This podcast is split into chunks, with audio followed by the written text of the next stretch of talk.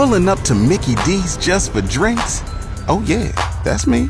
Nothing extra, just perfection and a straw. Coming in hot for the coldest cups on the block. Because there are drinks. Then there are drinks from McDonald's.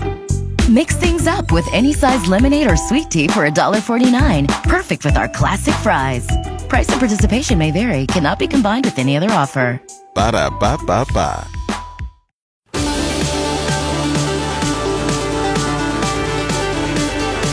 Ya estamos de vuelta, amigos, con el show de Gloria Cárdenas acá en La Grande, como todos los fines de semana. Y ahora con la novedad de que usted puede escucharlo en el segmento de On Demand en la grande soleil punto com, o también lo puede escuchar en la sección de podcast de familia médica punto com. El teléfono de Gloria es el ocho cero uno, seis cinco seis, nueve seis cero cinco, ocho cero uno, seis cinco seis, nueve seis cero cinco. Haga su cita. Y hoy hablando acerca de qué es lo que usted tiene que hacer para...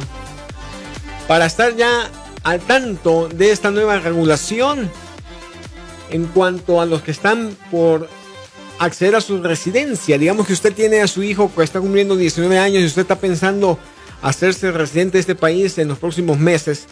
¿Qué tienen que hacer o cómo se tienen que preparar ante estas nuevas regulaciones que han salido a la palestra de la inmigración en este país? Okay, so I'm going to talk to you about something that's not very fun to talk about. This is about tax returns. Okay. So I'm not a tax wow. I'm not a tax attorney, but I am a lawyer, and I have seen a lot of things in people's tax returns that is giving me great concern, and it also gives judges great concern.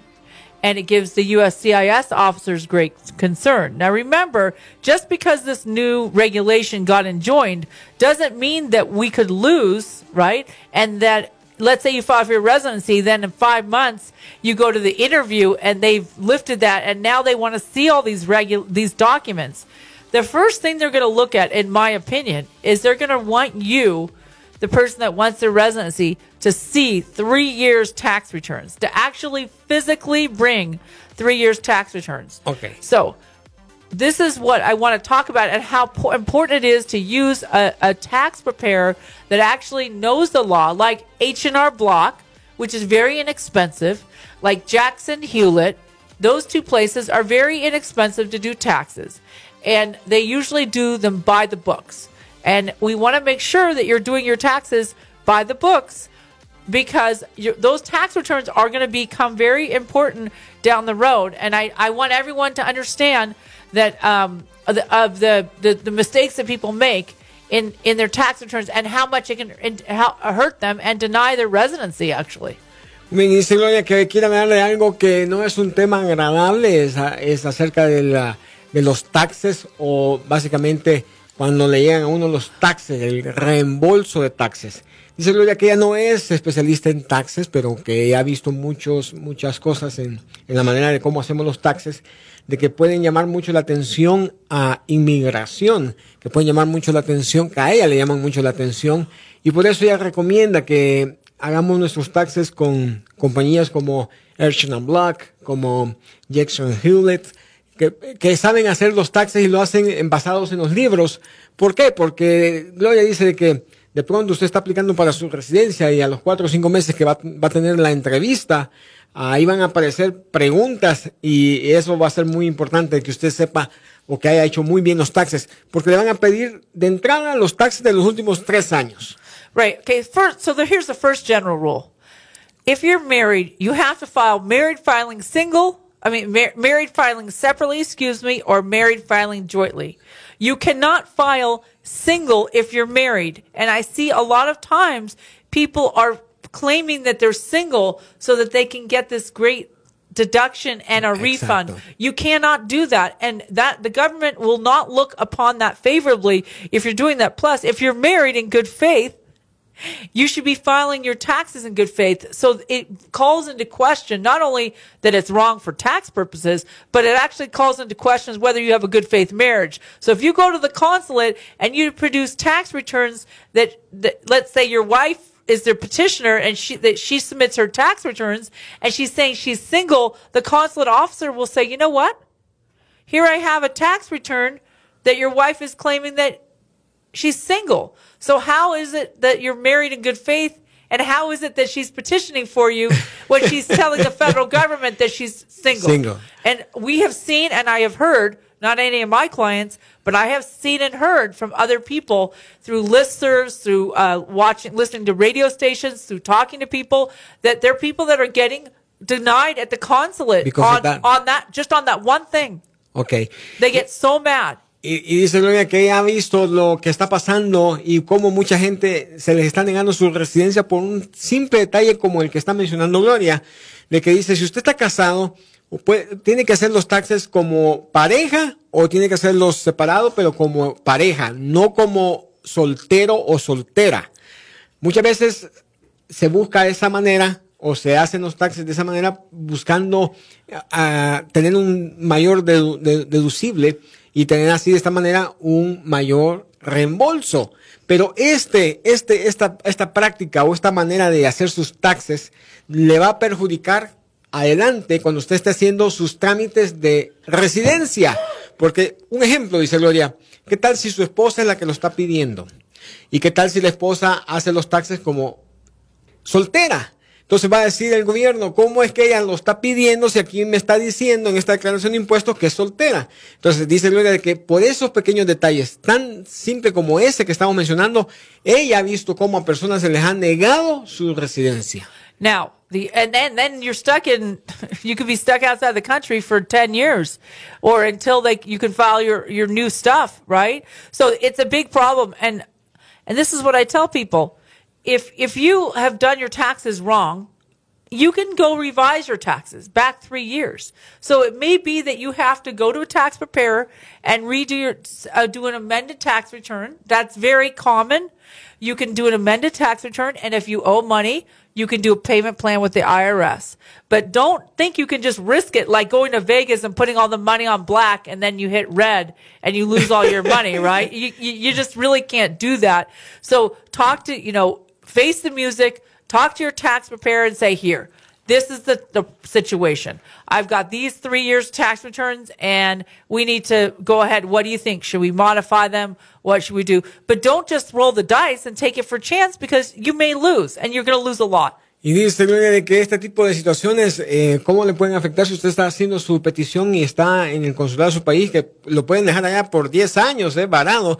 Y dice Gloria que hay que tener en cuenta que si usted tiene dudas de cómo se, cómo ha llenado sus taxes en los últimos años, haga una, una hay que amen, hacer una, una revisión de taxes. Hay que hacer una revisión, que eso es muy normal, dice Gloria.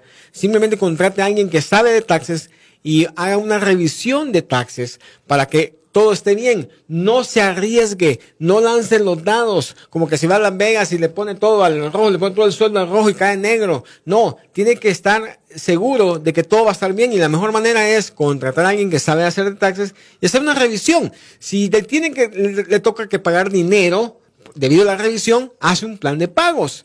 Esto es normal, dice Gloria, y esto se puede hacer. And the other thing that we see a lot is how many dependents people have. Uh-oh. You know, if they have three kids and they put three kids as dependents, but then they put sisters and brothers and uncles and aunts and they borrow a Cousins. kid, it's not okay. And those things can really hurt you because, for example, let's say you get into deportation proceedings and you want to show that you've been here for ten years in order to get certain relief. If we look at your tax returns and they have a whole bunch of dependents that basically you committed tax fraud, we're certainly not going to put those before the judge so that you can be denied because you don't have good moral character. So that it's all fun and games until something happens and exactly. You really need to have a clean tax return. That's what I talk about. And the other thing is before the break is that you can get an I T I N number. Okay. If you don't have a social security number, the government will still take your tax money. You get an I T I N number when you file your taxes. So you can still file your taxes even if you don't have a social security number. Because the I R S, the government, loves to take money from everyone exactly. that's working in the United States. And you can get an I T I N number. So don't say I couldn't do it because I didn't couldn't get an I T I N number, or I could I couldn't do it because I didn't have a social, because that does that doesn't fly. Because we know, and every judge knows, and every immigration officer knows, that a person without legal status can get an I T I N number and can still file taxes. Muy bien. Y otra otros dos asuntos o otros dos detallitos, dice Gloria, que le llama mucho la atención es cuando llenamos los taxes y ponemos ahí a una serie de dependientes, el hijo de la prima, el sobrino, el allá, el tío, el no. El perro. Prestamos niños, le ponemos hasta la mascota, todo para obtener muchos créditos, dice Gloria. Cuando estemos ante el juez, o cuando el juez vea esto, en caso de, de deportación, dice, y estamos batallando para, para parar la deportación, y el juez ve esto de que usted en sus taxes tiene un montón de dependientes, lo puede acusar de no tener una buena moral, de ser un, no ser una persona honesta, porque usted le engañó al gobierno para obtener créditos. Eso no debe de hacerse porque eso le puede perjudicar el día de mañana.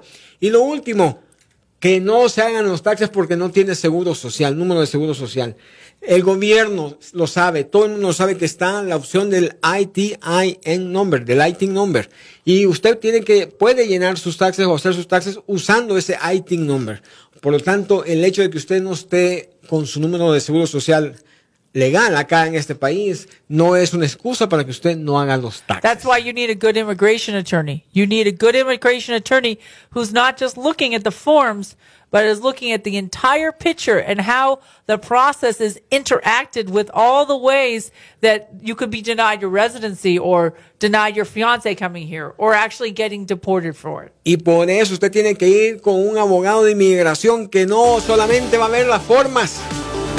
No, no, no, no, le va a analizar la situación y le va a explicar cómo todo interactúa en este país y cómo estas cosas, estos pequeños detalles le pueden pasar el mal rato más adelante o cómo no le van a beneficiar. Por eso es importante que usted haga una cita con Gloria Cárdenas al eight oh one, six five six, nine six oh five, eight oh one, six five six, nine six oh five. Pónganse en las mejores manos, en las manos de Gloria Cárdenas.